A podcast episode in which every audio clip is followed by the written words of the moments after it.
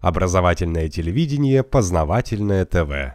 Медицинское обслуживание, я вам так скажу, медицинское обслуживание в России, в Советском Союзе, скажем так, лучшее в мире. Правда, сейчас, пройдя через девяностые годы, мы очень потеряли этот уровень и набрались европейского или всемирного, да? Должен сказать, там часто борются с симптомами, а не самой болезнью. Ну или так как-то очередь к врачу, звонишь, а там, ну как сильно болит, ну там терпимо, ну там давайте через недельку приходите.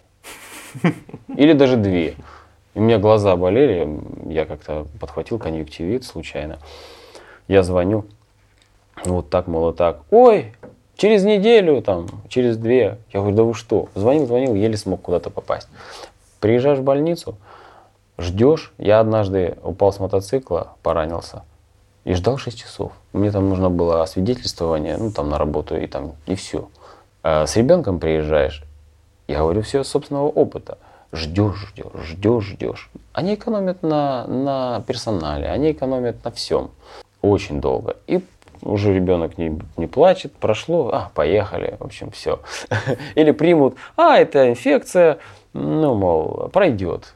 А, или, о, тут надо антибиотики. То есть у них такое лечение, знаете, очень нехорошее, скажем так. Это государственная клиника. Ну да. Да меня уже э, те врачи удивлялись, что я еще тут делаю.